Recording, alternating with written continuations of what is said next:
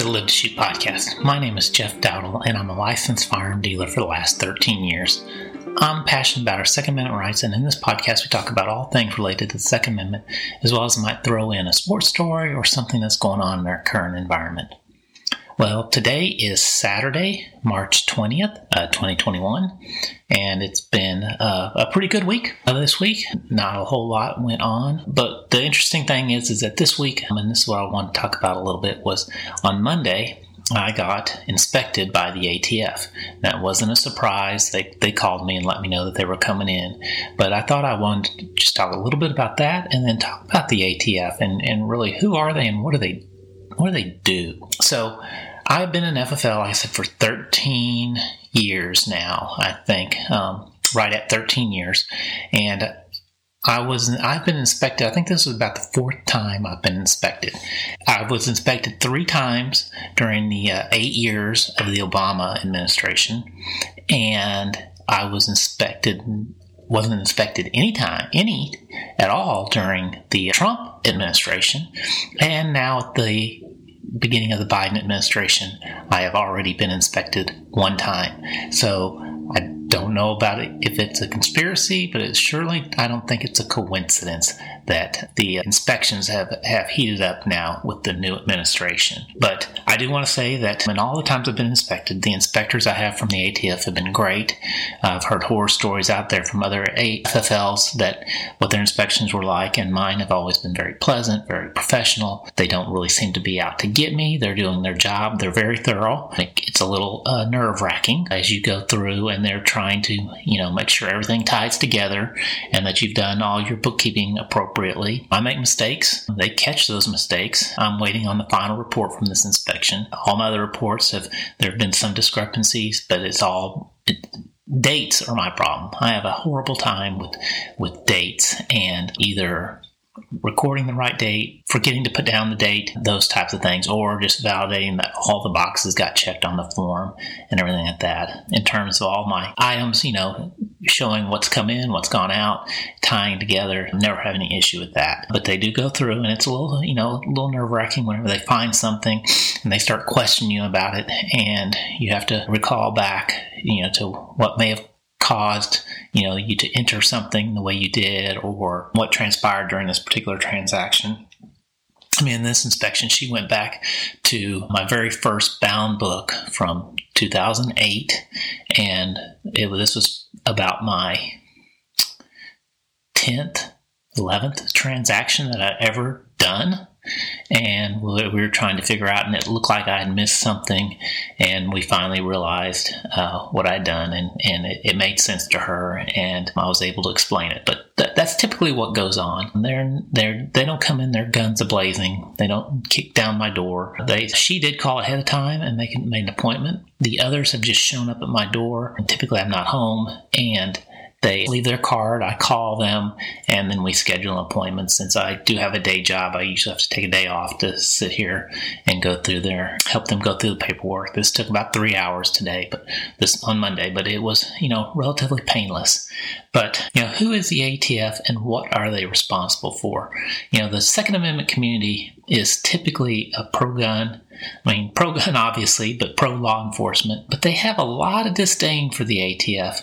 And I think a part of that goes back from the convoluted history of the ATF and their beginnings as tax collectors. Since the time of Jesus, tax collectors, tax collectors have had, you know, just a disdain of public of the public fall upon them. But also, you know, the ATF has been consumed in various uh, scandals, including Ruby Ridge, Waco, one of my favorites, Fast and Furious. Plus, you know, they're seen as, as being a rogue agency engaged in, you know, some level of unconstitutional monitoring and investigation of gun ownership. But, you know, how did they come and, and, and what is the this agency that is the Bureau of Alcohol, Tobacco, Firearms, and Explosives all, all responsible for? And what do they do? I mean, that is a odd combination of, of things to put into a law enforcement agency. But it goes back to, you know, 1789, you know, we had our new constitution. We started taxing alcohol to help pay off the tax from the Revolutionary War. Eventually, these new taxes were abolished and new ones were put in their place. And by 1862, Congress had created the Office of the Internal Revenue that oversaw taxes on distilled spirits and tobacco. And by 1863, tax evasion and organized crime activities had become so widespread that Congress authorized the hiring of three detectives to investigate alcohol tax evaders. This act was the first coordinated effort between tax collection and law enforcement, and these three detectives are the forerunners to today's ATF agent. In January 19, 1999, Congress ratified the 18th Amendment banning the manufacture, sale, and transport of alcoholic beverages. However, there was no provision um, for any type of law enforcement. On um, October 28, 1999, Congress passed the Volstead Prohibi- Prohibition Enforcement Act, which delegated the responsibility for policing the 18th Amendment to the Commissioner of Internal Revenue Revenue, Department of the Treasury. Both legislations become effective on January 16, 1920. The Prohibition Unit is then created to enforce the National Prohibition Act from 1920 to 1926. Men and women were hired to serve as prohibition agents, and they were often referred to as dry agents by the public. General Andrews of World War I fame is soon appointed to be the Assistant Secretary of the Treasury in charge of the Prohibition in May of 1925. He reorganized the Prohibition Unit into the Bureau of Prohibition and began to professionalize the service, building a very a veritable army to fight organized crime. When Prohibition ended with the passage of the 21st Amendment after three years under the Department of Justice, the Federal Prohibition Bureau and its successor, the Alcohol Beverage Unit, are abolished and their function records, their function records and personnel transferred back to the U.S. Department of Treasury. The new alcohol t- tax unit faces um, many problems. Corrupt local authorities cannot be reformed overnight, and the public's acceptance of liquor rackets result in lackluster prosecutors, complacent juries, and lenient judges. In spite of all the increasing alcohol, increasing organized crime activities, the alcohol tax unit seizes many distilleries in the first few months after its creation. When revived support for the public and the hard work of the unit slowly began to pay off, the unit managed to shut down and dismantle large organized crime, liquor syndicates, and the attitude of prosecutors, juries, and courts began to change. The new commission of the alcohol tax unit the enforcement of the National Firearms Act is announced and becomes effective in 1941. So now here's the first step where we go from enforcing alcohol laws to firearm laws. And to me, it's still not clear how this related in terms of their enforcement. But at that point in time, I think it was because there really weren't many firearm laws and that they didn't really justify creating an entire new unit to enforce firearm laws, and so they just stuck it on these guys that were responsible for enforcing alcohol laws. But after the uh, assassinations of President Kennedy, Attorney General Robert Kennedy, Dr. Martin Luther King, the Gun Control Act is passed and imposes even stricter licensing and regulation on the firearm industry, establishes new categories of firearm offenses, and prohibits the sale of firearms and ammunition to felon and certain other prohibited persons. It also imposed the first federal jurisdiction over destructive devices, including bombs, mines, grenades, and other similar devices. Congress reorganizes the alcohol, t- alcohol tax unit into the Alcohol Tobacco Tax Division and de- delegates them to then the enforcement of the Gun Control Act.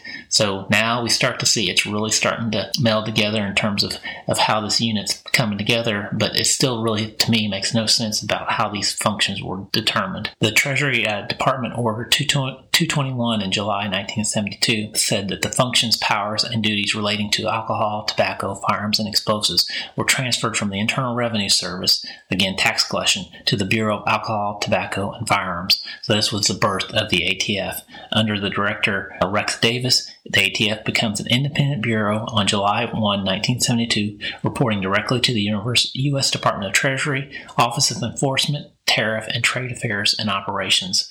ATF's jurisdiction increases their new legislation, such as the Gun Control Act of 1968, Title 7 of the Omnibus Crime Control and Safe Street Act of 1968, and Title 11 of the Organized Crime Control Act of 1970.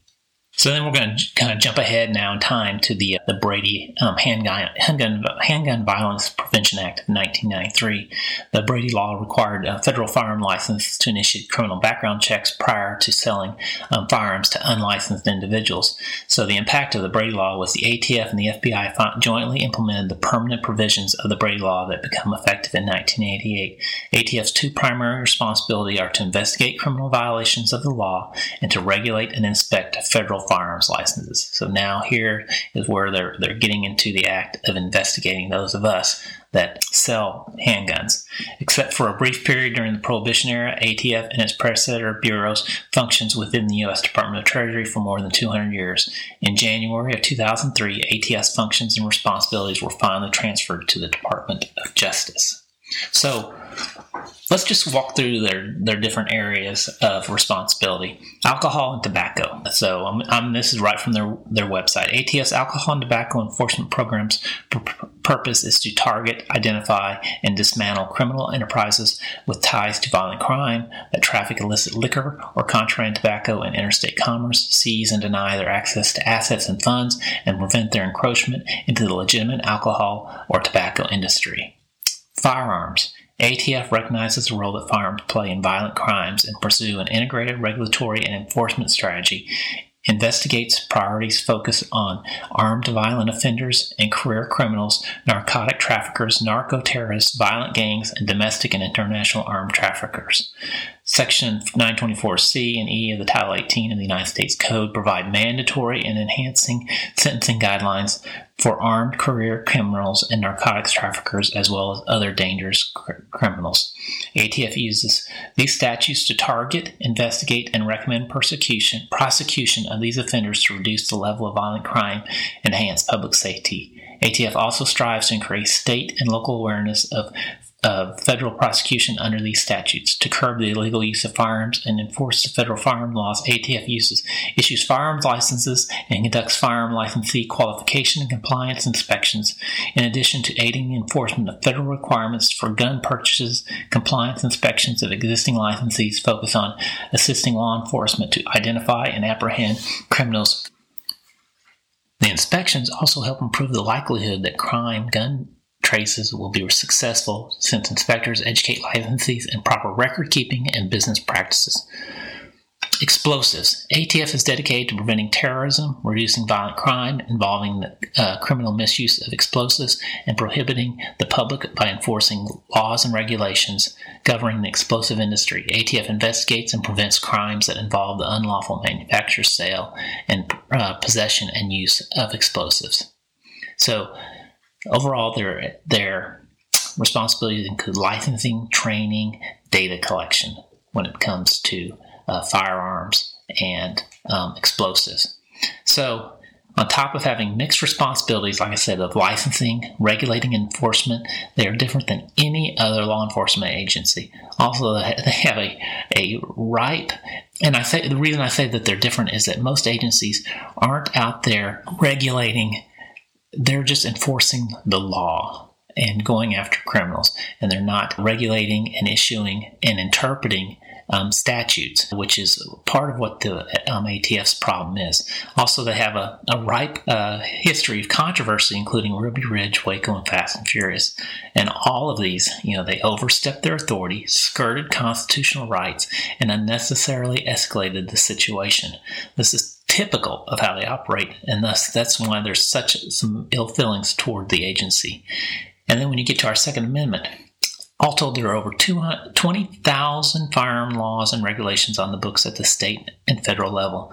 Many of these contradict each other or are written with a lot of room for interpretation. And the ATF then expands this by creating very vague interpretations of their own of how they're going to enforce these regulations. So, gun owners, Gun dealers are easy prey for a corrupt and lawless agency that wants to twist its arms outside the bounds of law. And this, they've had the history of doing this, and that is why everybody, when the ATF comes in, it, you do have to be suspect because they can interpret their laws and they're they're constantly going back and forth in terms of their interpretation. The pistol brace, recent issues with the pistol brace have been very telling of the of these types of practices where they once granted approval to manufacturers of the pistol braces, and then they quickly rescinded those and said that they were now prohibited devices. So while we support our law enforcement and we continue to do so, and I support the law enforcement acts of the ATF, we still have to be prepared to call them out when they step out of line because they are on the front of protecting and defending our Second Amendment, and they can be very dangerous in terms of prohibiting our Second Amendment or infringing upon it, I guess. And so I thought it was important to just kind of sit down and spend a little time talking about the ATF. I'm going to probably delve into their some of the controversy that they've had in some other episodes, especially Fast and Furious. I will place my heart as a FFL because one of the things that I have to do as an FFL is I have to report multiple rifle transfers to people if they happen within a five day period. And that is all a, a, a, result of Fast and Furious, they said, because they, they were accusing dealers on the border states, Texas being one, of illegally transferring firearms, multiple firearms, to people that were taking them out into Mexico and giving them over to the to the drug cartels. When in fact, it was the ATF themselves delivering these weapons over, and they created the the crisis, very much like our own border crisis that we're having today. They lost track of the weapons and and such. So and but then they wanted to blame gun dealers for it. Uh, so again, there's a little special place in my heart for Fast and Furious. So we'll dig into that someday. But thanks for listening, um, and I appreciate all you that listen. Follow this podcast on any of your players. Click the like button, share it with others. Check out my show notes. All my social media is in there. Follow me there. Reach out and contact me and y'all have a great week.